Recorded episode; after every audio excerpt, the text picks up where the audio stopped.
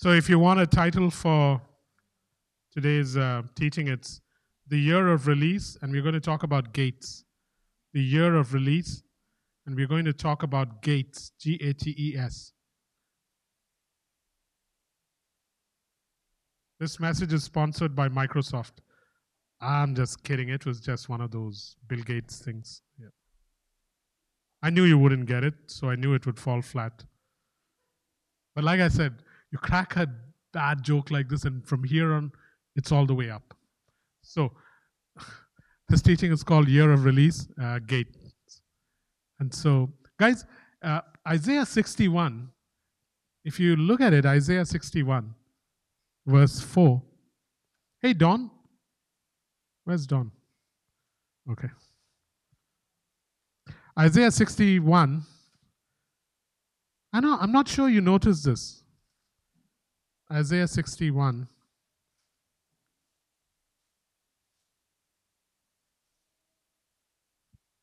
It's not important. I don't need Don. Isaiah 61, verse 4. Isaiah 61, verse 4. So here's what it says They will rebuild the ancient ruins and restore the places long devastated. They will renew the ruined cities that have been devastated for generations. So let me read that again. Isaiah 61, verse 4. Uh, uh, Isaiah 61 is basically a release and favor passage for the next very long. But here's what it says in verse 4 They will rebuild the ancient ruins and restore the places long devastated. They will renew the ruined cities that have been devastated for generations. So the question is who is they? Who is they? And to, to your surprise, perhaps, look at who the they are. Go to verse 1.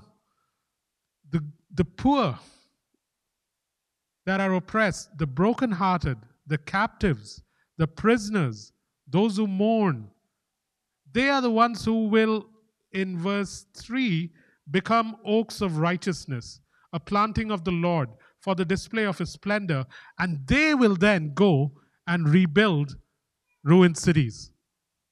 I'm not sure you knew that. When we think of rebuilding ruined cities, we think of ourselves. But what God is saying is, as you go about releasing people from oppression, from captivity, from prison, from blindness, from mourning, from heaviness, from ugliness, from despair, as you begin to set these ones that I'm sending you to free, they will then become the oaks of righteousness who will rebuild cities that have been long devastated. It's not us who go and build it, it's the one who you go to set free that builds the city. That's just nuts because half my life, actually three quarters of my life, actually nine tenths of my life, I thought it's talking about us, not them. But it's talking about the ones you set free who will become the oaks of righteousness, who will go and rebuild the city. What a brilliant strategy! If you think you're building cities now, how did you come to be? Because someone came to you who were poor, who were oppressed, who were blind, who was a captive, who were in despair, who were ugly, who were in mourning. Someone came and set you free. And today you are going into a place to build a city. And by the same token, now when we go into a place, the intent is not that we build a city, but we set people free to build a city. I think that's brilliant. Suddenly it's like, ah, shucks. I'm called to set people free. Thanks, Joan. That was good music. There's nothing you can do about it. Once it starts playing, it's so loud, I have to talk about it.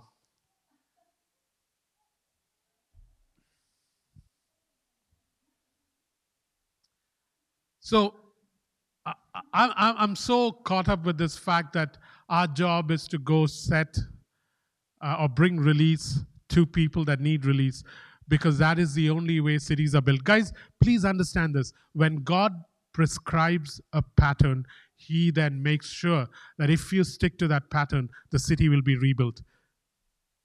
The city will be rebuilt.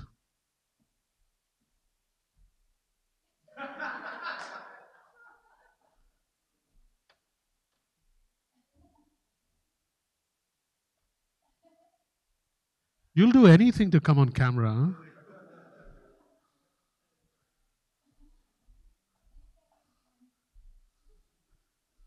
Yeah, like that's like a cameo appearance. Oscar for the best supporting actor. Problem is now Derek will come and do something too. Okay, guys. Um, uh, uh, so, so think of this, eh?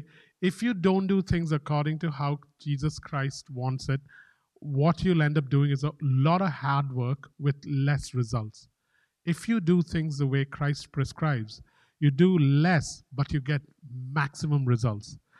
And whether it be in Nandigama, whether it be in Whalley, whether it be in Vancouver, or whether it be in Mongolia, here is the pattern. Can you go and bring release by the Spirit of the Sovereign Lord to the morally and spiritually oppressed, to the brokenhearted, to those that need freedom from prison and captivity, to those that are um, in despair, in, in heaviness, in mourning, Will you go to them? And if you go to them and bring release by my spirit, then here's what's going to happen. They will then become oaks of righteousness. How will they become oaks of righteousness? Because one of the ways God brings relief into a place is not just by setting people free, but by teaching them to observe everything that I have taught you. So the raising up or the planting of churches in places is critical. Because that's how you take a captive a, a, a slave people that have been set free and make them a nation. What do you think is happening here? Why is it that I have the confidence, leave alone me having confidence, that's not too difficult. But uh, uh, think of God having the confidence in this group of people that have been set free, that He's willing to send you into a city because He knows that you have now the ability to set others free. And once this happens, it is invariable that the city begins to, inevitable that the city begins to come to a place where it begins to prosper. Any questions on that?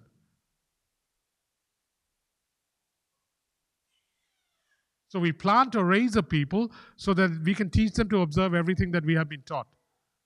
But they are the ones who now becomes oaks of righteousness that can go into a, that can be in the very city they were and begin to bring it into a place where the streets will be restored, where the ruins will be rebuilt, where generations that have been devastated for ages will once again begin to flourish. This is why Jesus, when he cast out of the man in Decapolis or in Gadarenes, when he cast out a, a legion from the man who had thousands of demons in him. The man said to Jesus, Can I come and follow you? And Jesus said, No, go back into the city that you came from. And he goes back to Decapolis, and in Decapolis, he begins to minister. Jesus was chased out of that village because the pigs went into the water. You read a few chapters later, and the disciples go by that village again and they find that there are believers now in that village because of one man who was set free, who then went back and became an oak of righteousness in the very place that people used to shun him. This is the way to build, and thank God that the Spirit has revealed this key. Hallelujah.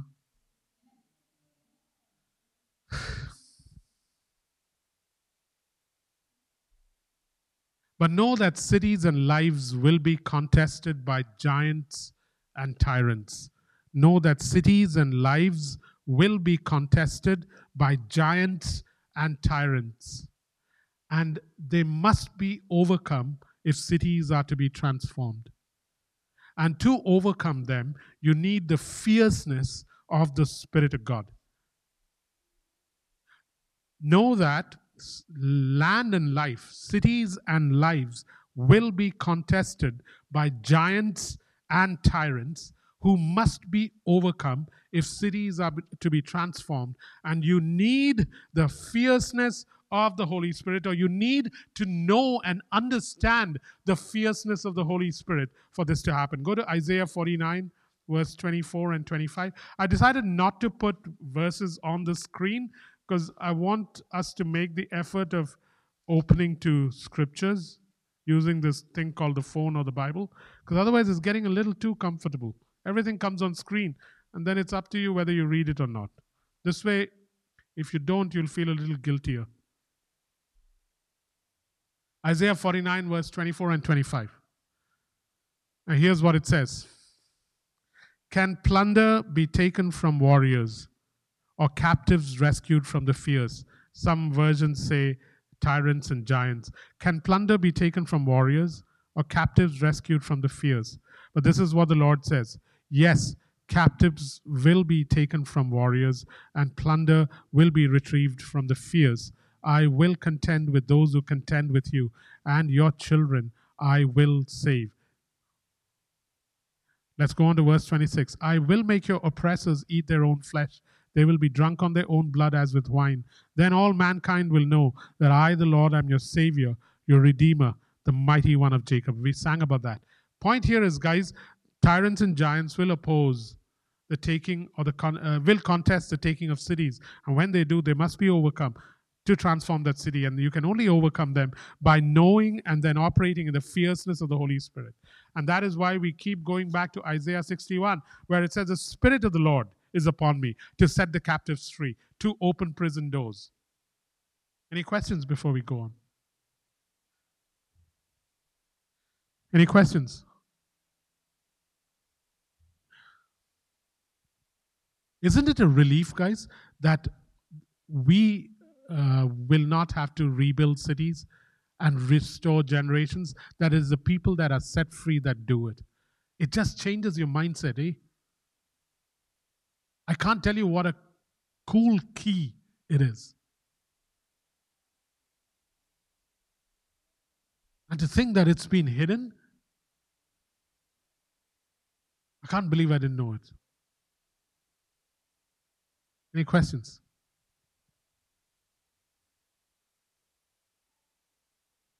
Okay. Guys, cities are spiritually fertile places, eh? Cities are spiritually fertile places, both positive and destructive. Eh, both in a positive sense and destructive senses, all cities are spiritually fertile places. Jesus knew this in Luke 4:43. He, when he's told to wait in a particular place because things are going well there, in Luke 4:43, he says, "I must proclaim the good news of the kingdom to the other cities, for I was sent for this purpose." I must proclaim the good news of the kingdom to other cities, for I was sent for this purpose. When you look at the history of cities in the Bible, you will see that there were fertile places both positively and destructively. It showed the best of man and it showed the worst of man. I mean, when you look at uh, last Sunday, 2,000 years ago, Jerusalem, 3,000 in that city were saved at Pentecost. If you look at the jailer's family, in Philippi or Lydia's family in Philippi, you find that families and households were saved in Philippi just by one preaching. You look at the witness of the woman at the well in Samaria, you find an entire city turning to God because one woman who was of great ill repute began to see Christ the way he wanted to be seen. You look at um, Aeneas, the guy who was crippled in Lydda, he got healed, and the entire city, I'm talking about an entire city, turning to God. You look at this chief called Publius in Malta, Acts 28. You find him being healed after Paul shakes off the snake that came out of the firewood, and the entire city turns to God. There is something about a city that can uh, suddenly take on mass um, uh, conversions to Christ because of what Christ can do and how he is presented. Go ahead.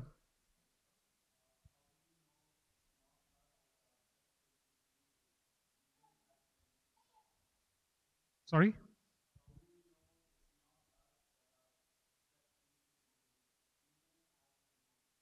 Yeah, so we have been set free to go into a place to set free others, and in the process, the rebuilding continues. Today, because someone set me free, I'm in the process of building. Today, because someone set you free, you're in the process of building. What we see around us is the result of someone else setting us free. And so we have built this. Now it's our turn to pay it forward where we go and set others free so that they then learn how to build. And this is just brilliant. It's so God. It's like the idea of the seed. God could have planted trees at the beginning of creation and said, These trees shall remain forever. But He didn't choose that. He decided that there would be this thing called seed that would fall to the ground so that more trees would grow. That is the idea here. We perpetuate through not going and building ourselves, but releasing people to build. One of my favorite things to do in life, because this is what I've been called for and have the grace for, is to release people into what they are supposed to do. Because if you can release people into what they are supposed to do, they will do it. Otherwise, you'll have to do it.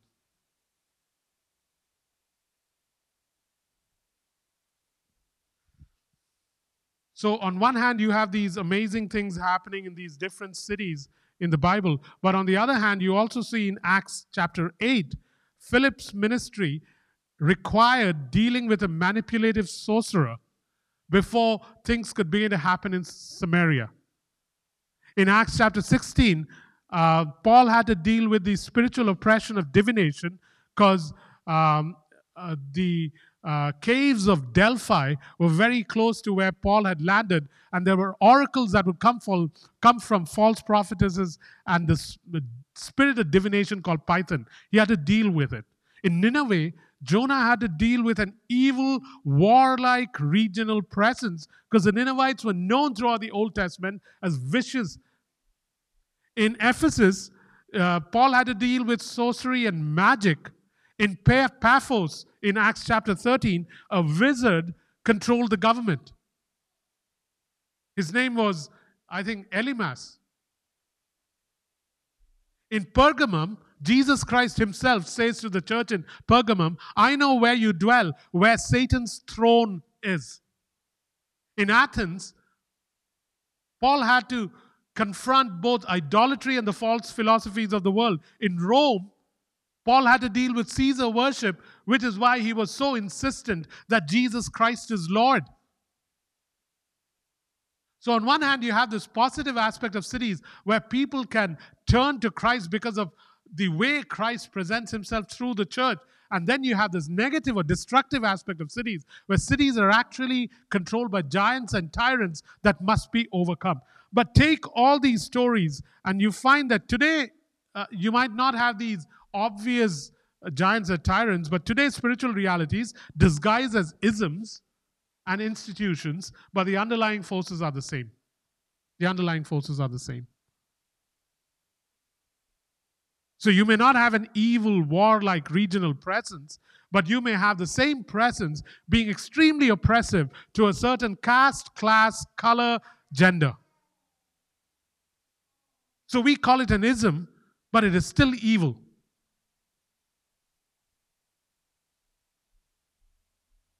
The strange thing is, you take any of these stories or all of these stories, and the one common thing you see in all of these stories is that when the power of the gospel or the power of Christ came forth and undid disease or drive, drove out demons, it often initiated transformation.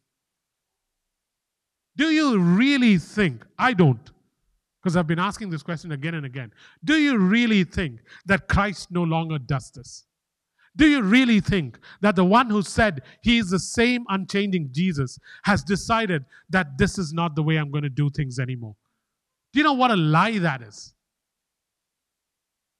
Every city that I mentioned, and I went through city after city, in every city I mentioned, the common theme is either the gospel was preached to a people who had some idea of the gospel. When 3,000 turned to Christ at Pentecost in Jerusalem, you're talking about Jews who already knew Yahweh. They knew the concept of the Messiah. But in most other places where Christ was not familiar, what is a common theme? The driving out of demons or the demonic and the driving out of diseases. This was a common theme that opened up city after city after city after city. What makes you think that Christ would do it any different because of a people that are faithless?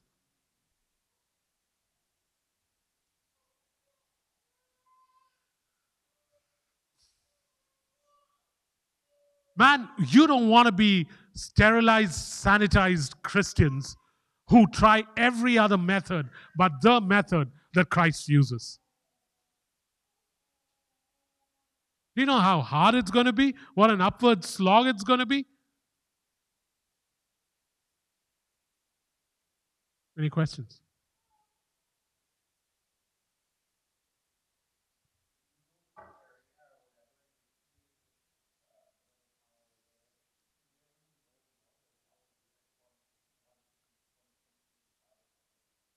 It's an organized kingdom. So like any organized kingdom, there are multiple layers.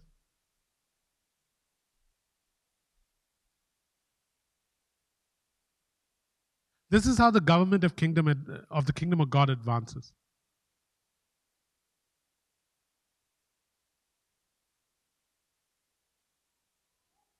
Any questions, guys?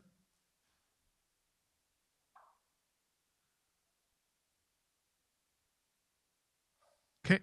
Guys, this is the time of God's favor for Whalley and his time of favor towards us, eh? Gosh, man, what a privilege it is. Eh? You think Paul didn't count it a privilege. You think Peter didn't count it a privilege. You, Jonah didn't count it a privilege because he was reluctant. We can be Jonah like. Or we can say, oh, God, you're actually going to use us as a church to try this out. And wherever you're listening, be it in Sydney or Bahrain or India, the same applies to your churches too. This is the time of God's favor for Whalley and for us. And with a time of favor comes promises. Whenever there's a time of favor, there are promises that come with it. There's a whenever there is favor, there is a promise that comes with it. There was favor upon Abraham. Hey, Abraham, I know your name is R A M, but I'll make it R A H A M because you'll be the father of nations. Whenever there's favor, there's a promise. Hey, David, I know you're a shepherd boy, but I'm going to make you king. Along comes Samuel and anoints him, though by appearance he's got absolutely no rights to be anointed. With every time of favor, there's a time, there's a, there are promises with it. So I want us to be aware of these promises. So the first one I want to talk about, uh, before I go to the promises, guys, um, God is speaking to us from Exodus 33 14. And He's saying to us, My presence will go with you. My presence will go with you. I will see the journey to the end. I will see the journey to the end. You must understand something. I, I, I'm scared to say, and God said this, or the Spirit of God said this, or God is giving this promise, or God is saying this. I'm scared to say that if God didn't say it, because that would just add drama to the teaching. And really, you think I want to impress you? You know, we are well past that point of impressing each other. So when I'm saying to you that, hey, God is speaking to us from Exodus 33 14 and saying, My presence will go with you. I will see the journey to the end. I want you to be assured that it comes with the backing of God, that He's going to do this for us as we begin to step into Whalley.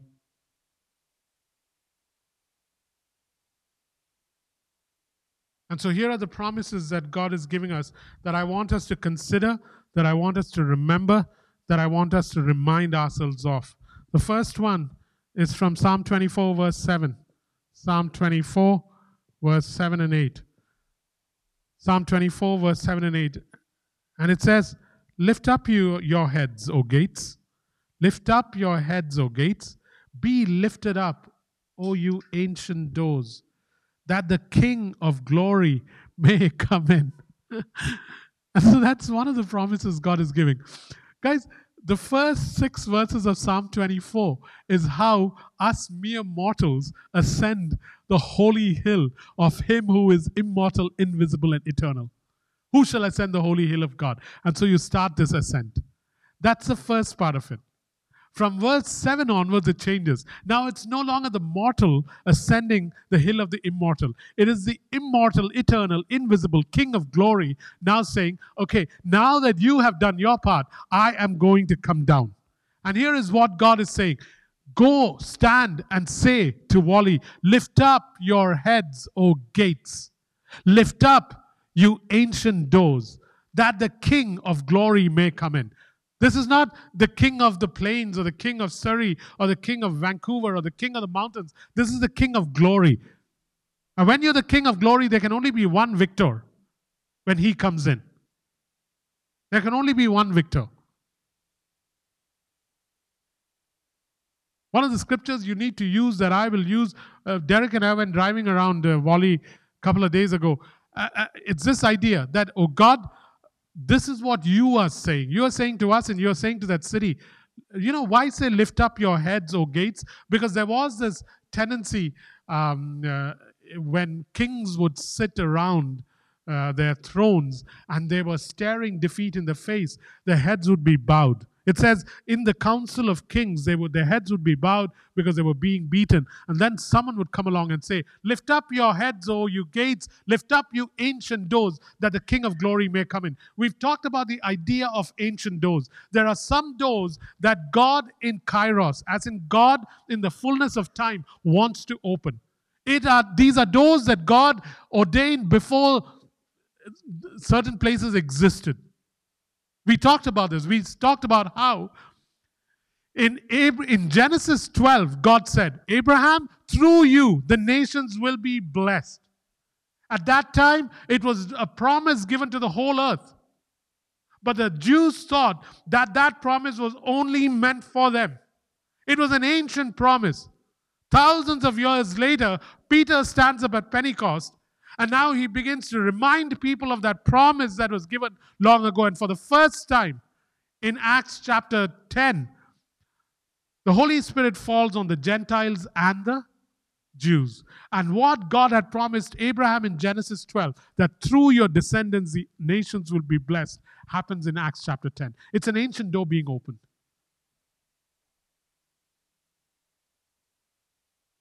Lift up your heads, O you doors. Lift up your ancient gates, that the King of glory may come in. Guys, I don't know why he's choosing us to do this, but be absolutely sure that his presence will go with you and you will see your journey to the end. I'm so looking forward to this. Just based on the promise of God, not because I know how to do this. Ancient demonic doors will be shut ancient demonic doors will be shut. When Jericho was destroyed by Joshua, a king called Hiel, H I E L, decided to build it. And Joshua had said, Anyone who builds a city is cursed. And Hiel decides to build it. And he builds it by sacrificing one of his sons. He rebuilds Jericho. But there's a problem in Jericho now. The water is barren and it produces barrenness and it just is toxic. The water is toxic and an ancient demonic door has to be shut. And along comes Elisha, and he takes a bit of salt and sprinkles it at the source of the waters, and an ancient demonic door is shut. Lift up your head, O you doors, lift up you ancient gates, that the King of glory may come in. This King of glory did come to the earth once, and he is so victorious that there would be no question of a context contest. But the odd thing with this King of Glory is this King of Glory was willing to lay down his life so that we can now go into Whalley and claim absolute victory because his presence will go with you and he will see your journey to the end. Any questions? Okay, next verse. Isaiah 45, verse 1 to 3.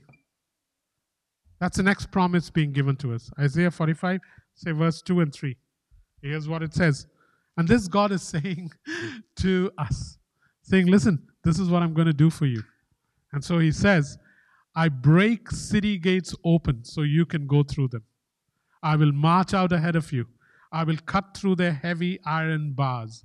I'll give you the treasures that are hidden away in dark places. Then you will know that I am the Lord and I am sending you for I am sending for you by name. And so, what God is basically saying is listen, I'm giving you access to Whalley. What am I giving you access to? To treasures hidden in dark places. What are the treasures hidden in dark places? The souls of men. The souls of men. What will I do to help you get in? I'll give you access. How are you going to give us access? I'll go ahead of you. And do what? The very doors that are barred doors of government, doors of poverty, doors of politics, doors of business, doors of depravity. I'll break them open. I'll break those iron doors open. When Babylon was shut up, Cyrus was sent to break Babylon open. And it was said that Babylon had double doors made of bronze. Double doors made of bronze. And that when Cyrus actually came, because he was anointed of God to attack Babylon, these doors began to be left open so that Cyrus could go right in and take Babylon. And God is saying the same thing today. That listen, I'm giving you Whalley, I'm breaking open the iron bronze doors so that you can go right through. I will march out ahead of you. I'll cut through the heavy iron doors. I'll break the city gates open. I'll give you the treasures that are hidden away in dark places. Then you will know that I am the Lord, and you will also know that I am sending you because I'm giving you access. Hey, please get something inside you to say hallelujah to these promises of God. Because you're not saying it to me. I don't need your encouragement. Just looking at your faces encourages me. If you believe that. No, it really does. Because I know that you are actually hearing this and absorbing it. But the reason you need to respond is my God, man, God is giving you a promise from heaven for a city, you must respond to him. You're not responding to me. I really mean it. I don't need uh, an encouraging I mean, but you need to respond to a promise. Because otherwise, the devil does not know that you are agreeing. You don't have to shout it out, whisper it to your wife. If you don't have one,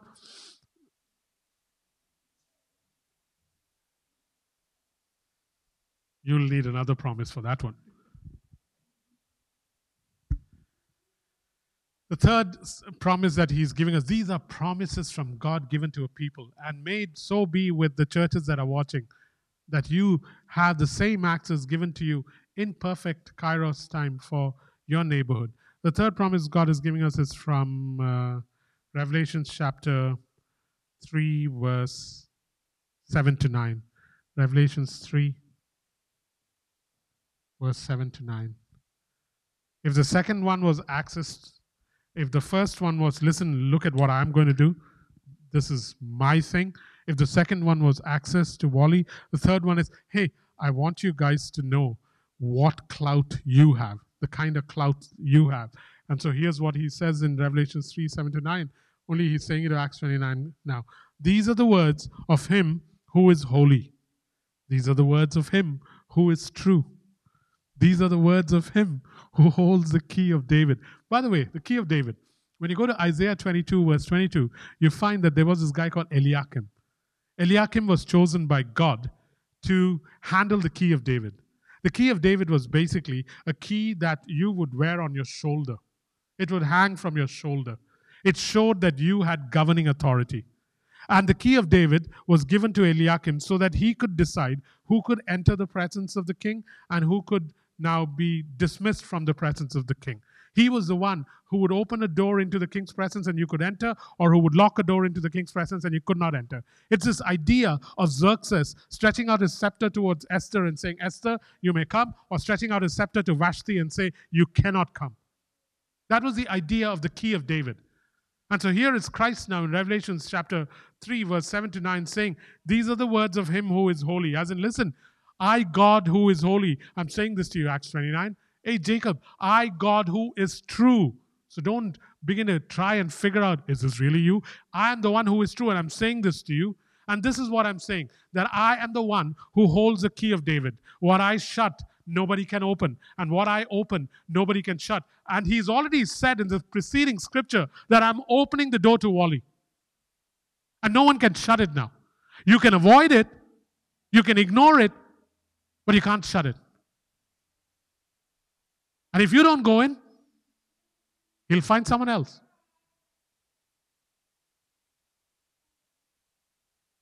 One of the things I always think is, Father, when I get to heaven, may I never regret any door that you opened that I didn't walk through. May I never settle for second best. May I never settle for that which is good and in the process miss out on the best. And then he says, I know your deeds. Uh, it just bothered me when he said that, eh, that he's watching. I know your deeds. He's not saying it to me, he's saying it to us as a church. I know your deeds. See, I've placed before you an open door that no one can shut. I know that you have little strength. He must have counted how many of us actually are regular. I know that you have little strength. Yet you have kept my word and have not denied my name. I thought that is such high compliment from God. Hey, one of the things we need to learn how to do if you want keys given to you is to step into the matrix of the word. But after stepping into the matrix of the word, you have to be open to revelation that comes from God, which is proceeding and which is present. Because one can look at these promises in Revelation 3 7 and 9 and say, oh, yeah, these are promises given to the church of Philadelphia, and it is good. We must receive it. Whatever door he opens, we should walk through. What he shuts, we. That is such a sad attitude. Stand in Revelations 3, enjoy all of it, but then may your ears be tuned to listen to, ah, shucks, you're saying 7 to 9 is ours? Because that is what is meant by standing in the matrix of the word and listening to the proceeding word, as in the word that proceeds from the mouth of God and is present, as in it is present for now. Capish?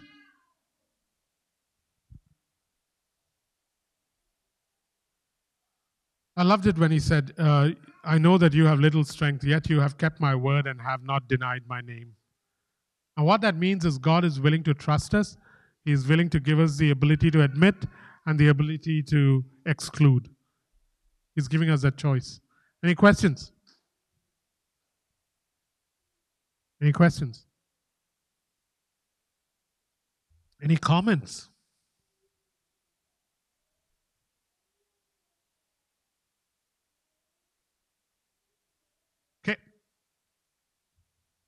I want us to remember two images. I want us to remember two images uh, for the future as we step into. Whalley will just be one of many. You'll have a decade of taking cities, guys, in the future. The 2020s will be known as a decade when Acts 29 either learned how to do it or learned and taught nations and churches across nations of the earth how to do this.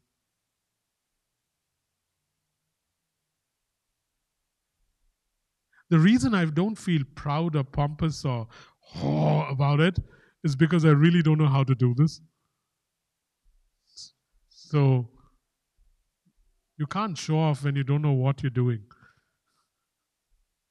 But it's going to happen. Okay, so I want us to remember these two images. The first image is from Judges 16, verse 3. It's just that one verse. I just want you to remember it.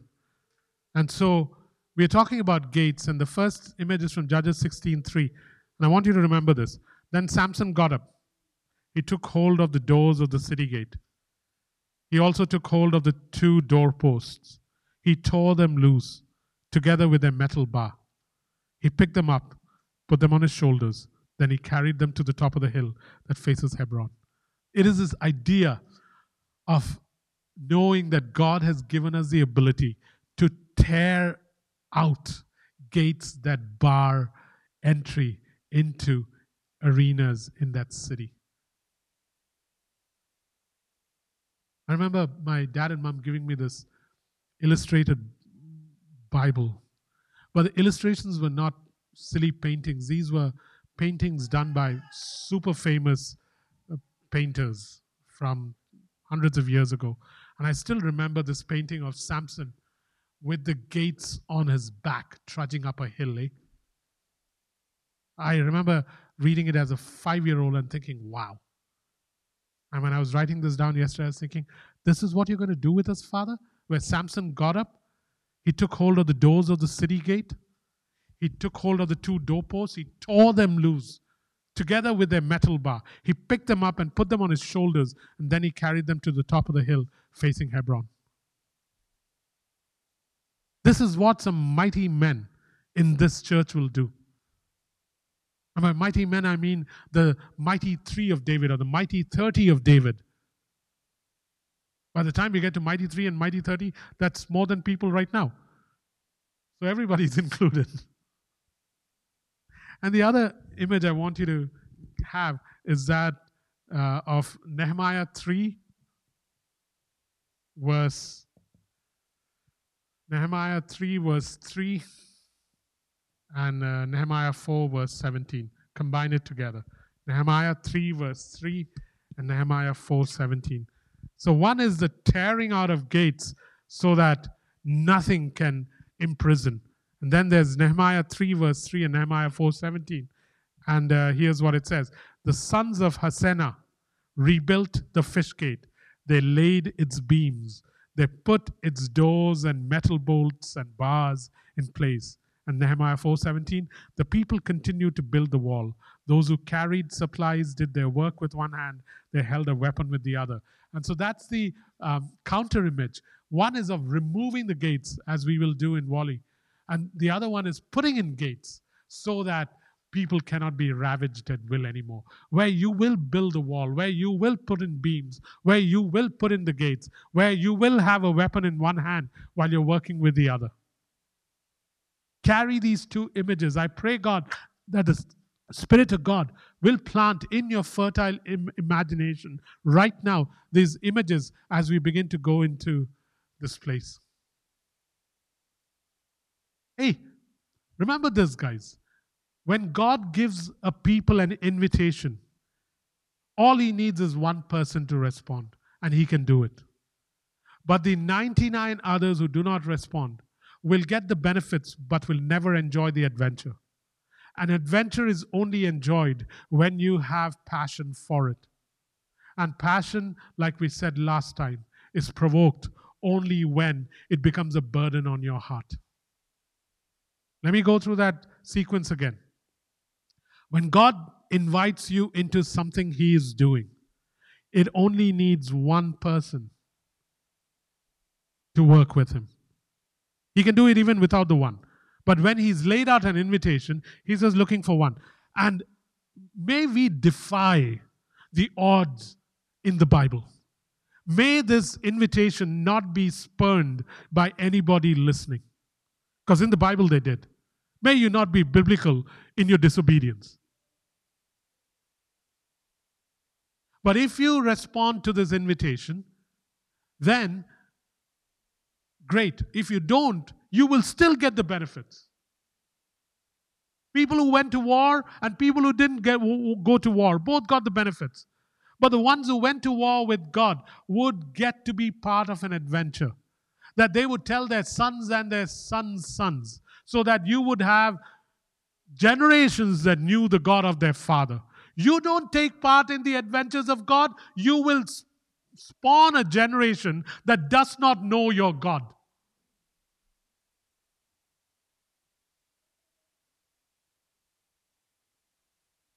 That's a terrible thing.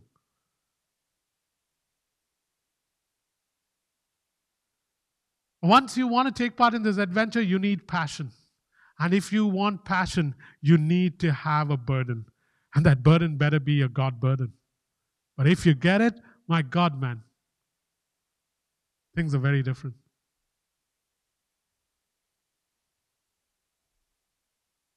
Remember these two pictures, eh?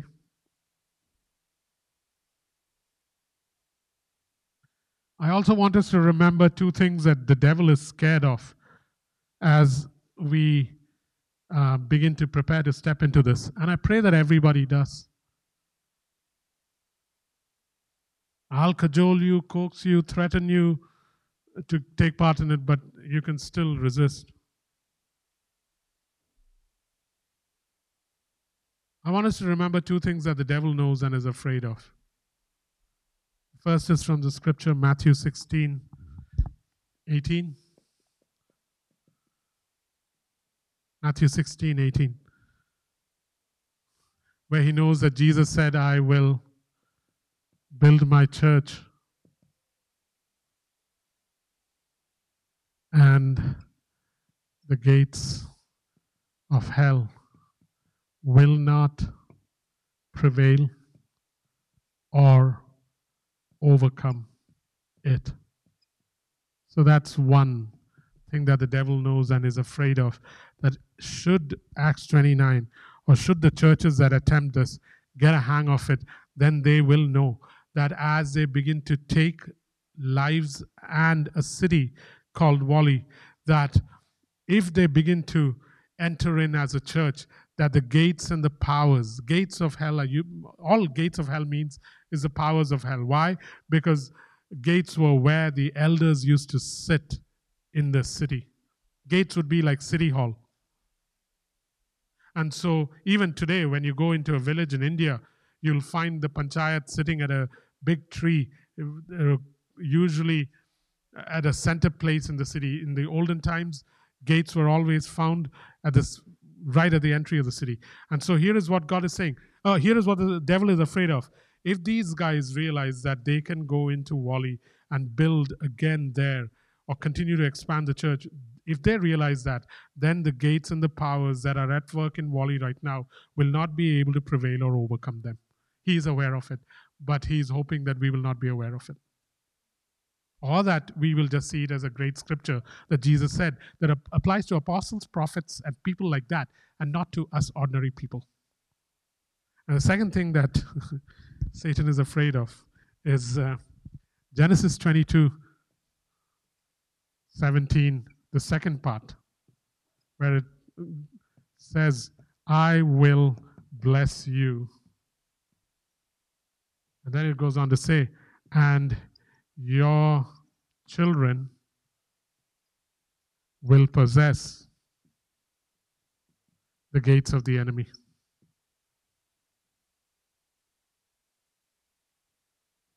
Not too many people know this little gem of a scripture that is hidden in Genesis 22 17. I will indeed bless you, and your children, he's saying it to Abraham, and your children shall possess the gate of their enemies. Your children shall possess the gate of the enemies. This is another thing that the devil is aware of because he knows the word well. He knows this too. That should these guys realize that they are being given the city, they don't realize that God has blessed them to possess the gates of the enemy.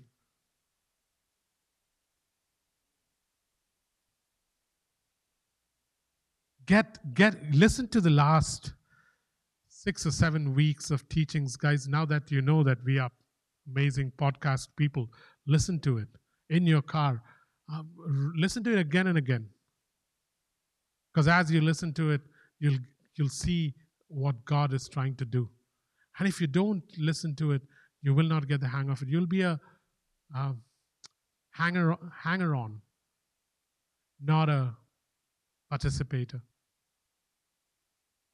that won't be as much fun. Would you rather bungee jump or hang on to the one bungee jumping? Neither. Yeah.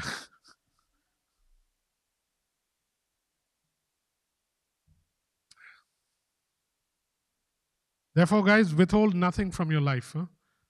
As we step into the next two and a half months, withhold nothing from your life.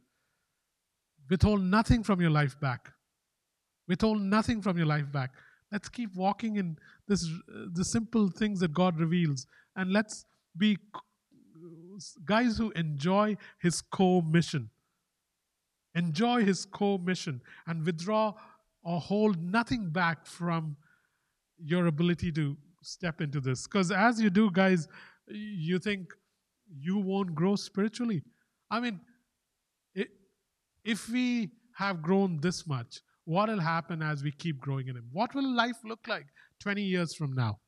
What will life look like? What will you be like 20 years from now? I mean, besides the fact that I'll be 65, there'll be so many other things that'll be added to my life. Hey, by the way, I hope there's a committee or two that is planning Maya's birthday, because she'll be quite disappointed if you don't plan a surprise birthday for her. And you can do it either on Saturday or Sunday. And if there are too many people, we can have one group meet on Saturday, the other group meet on Sunday. Yeah? Um,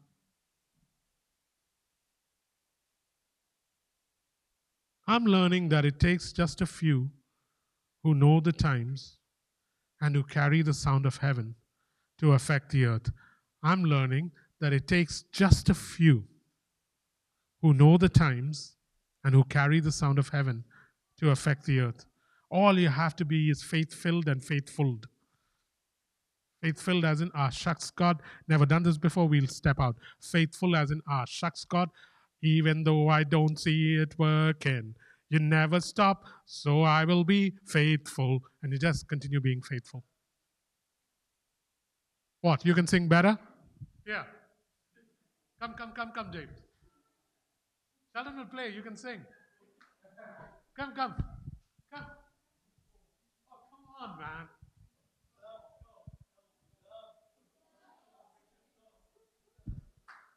Come, Bishop.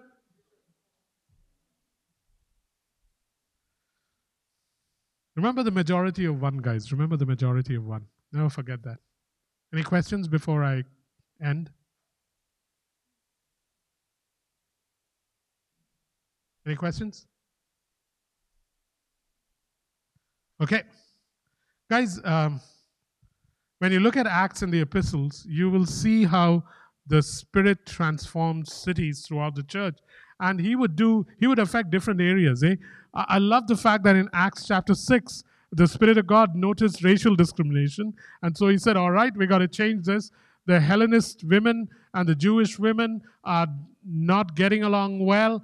The Hellenist women are being discriminated against. So he tells the apostles, Got to change this. And so in Acts 6, he begins to work on racial divides. In um, different parts of the Bible, he realized that, okay, got to use businesses to establish households. Then he would use alms for the poor as part of the absolute core of Christianity in the, the decision made by the Jerusalem Council in uh, Acts chapter 15. He would free slaves. The whole letter from Paul to Philemon is about this slave called Onesimus and his treatment of him. He would begin to affect three different categories in cities. I don't know why they call it the Acts of the Apostles. It should be the Acts of the Holy Spirit. And so here are the three aspects in cities that the Holy Spirit would try to change to the church. One, infrastructure. As in, I'm not talking about bridges and roads. I'm talking about the infrastructure of that society. Two, he would affect their uh, behavior. Was Rome a place that was given to debauchery and decadence? Well, Christians, you will learn how to behave differently. Was Caesar Lord? And do you have to be part of a guild? I will tell you that Christ is Lord and there is a different way He provides, even if it means suffering. And the third thing He would do is He'd begin to change the worldview or the spiritual culture of a place. And you saw that happening, particularly in Ephesus, where Demetrius the silversmith said, Hey, this place is changing so radically that our businesses are failing because no one's buying idols anymore. These were three things that would change in every city that the Holy Spirit decided to touch down in. How does He touch down? Through a people.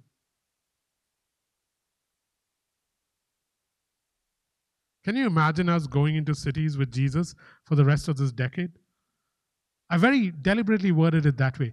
Can you imagine us going into cities with Jesus? Hey, I'm going to Nazareth tomorrow. Want to come, Jacob? Really, Jesus? How bad is it? No, that's not the question. And they would, they would follow.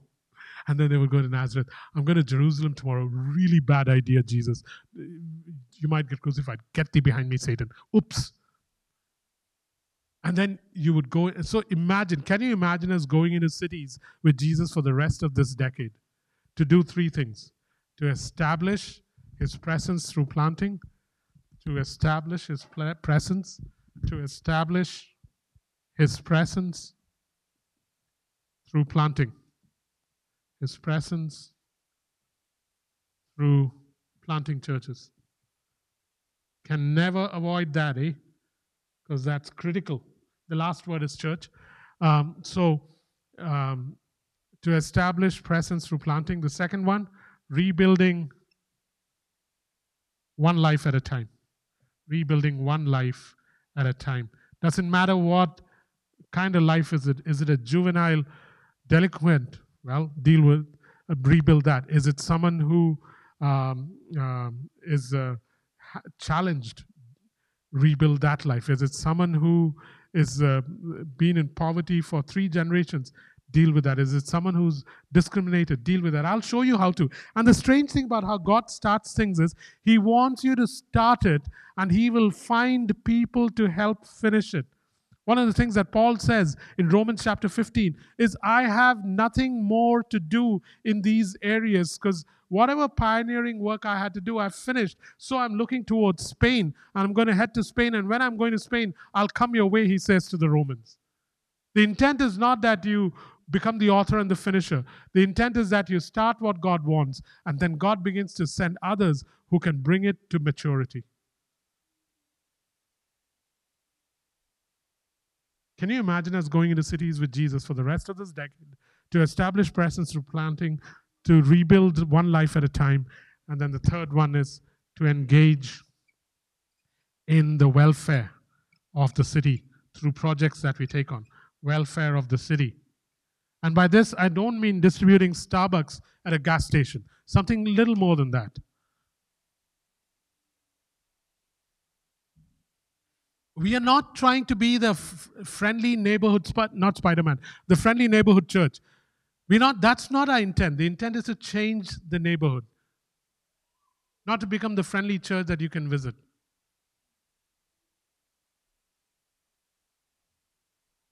I want to show you uh, where we've been and the role you could play in the future. This is just the first draft. Uh, so just lick it and just taste it, but don't uh, think this is it. So I wish I had one of those rods that point from this far.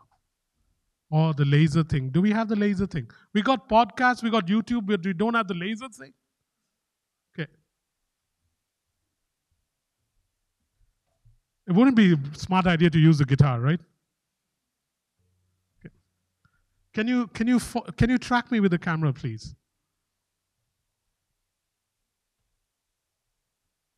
Okay, so these are the stages we've learned. Eh? We've learned Christ. We are to continue to learning Him. We've learned how to operate as a church. Oh shucks, I have the same thing on my sheet here. Yeah. So here's the thing we've learned Christ, we've learned how to function as a church. We've, we've, we've had leadership beginning to mature. We have uh, levels of leadership coming up. Uh, God doesn't make leaders and followers, He only makes one kind servants. And these servants then learn how to lead other servants, and then the other servants begin to step up. He makes servants and sons, eh? He doesn't make leaders and followers. So we've learned leadership. We've learned stages of life. And what do you mean by stages of life? That these are some of the things that I am good at. These are some of my abilities. These are some of my natural uh, talents. These are my gifts. The, this is my vocation. I'm beginning to uh, figure out my groove and I'm willing to step into other things. And as we learn the stages of life, we know how to be fruitful in our life work. It's amazing that many at Acts 29 have good jobs but don't think much of their work life because they're beginning to shift towards this idea of life work. How will I know that your life work is more important? When you lose your job, you're not very troubled by it. Or when you don't have a job, you can live with your brother and mooch off him for one and a half years without a problem.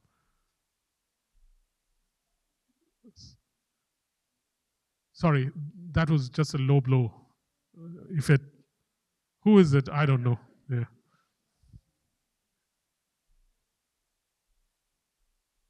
Suddenly, if my volume gets cut off or the camera disappears, you know who it was so so uh, you've learned fruitful life work so these are stages that we work through and we'll continue to work through but look at the things you can get in, involved in in Whalley enabling your sphere of influence relief and rehabilitation as in what about the poor? What about those that have mental and physical challenges? What about those that are in prison? What about those that uh, have had problems with um, um, uh, law? Poverty and hunger it's rife in that city. Uh, some of us will be involved in that sphere of influence. Education and training, works and economics, where uh, you will deliberately set up your piano business, uh, both in Vancouver and in Whalley, or your um, artificial intelligence business, or whatever, or your construction business. Public service and governance, where we'll begin to uh, step into a meeting with or asking how we can help the local authorities. Industry and technology, where I don't know what it even looks like. So that's why I said this is just a taste, just lick it and move on. Because we'll figure out how to do this. Art and media. My God, what if, what if we were able to begin a profitable newspaper in Whalley? That begins to not promote a Christian world, uh, a Christian um, um, literature, but a Christ like worldview. Art and media, sports and recreation. Try getting Joe Sakic and Cliff Ronning and a few others to help. Environment and climate action where people begin to um, be concerned about ecology, justice and recreation, where justice issues that um, Whalley is exposed to begin to get taken care of, healthcare and well being. The strange thing is, this church has such a cross section of people that these areas can be touched.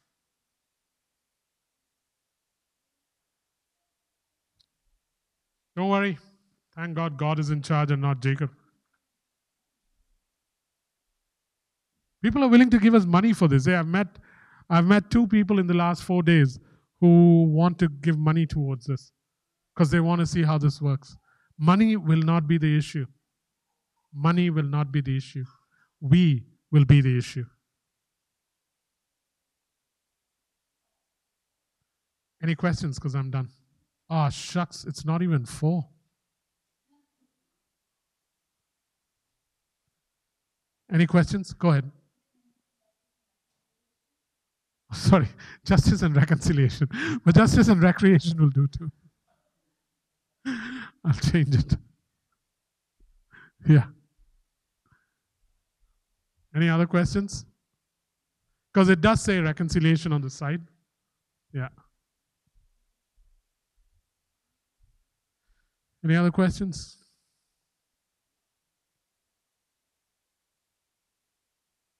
Okay. Let's close. Sheldon, are you free to play? Okay.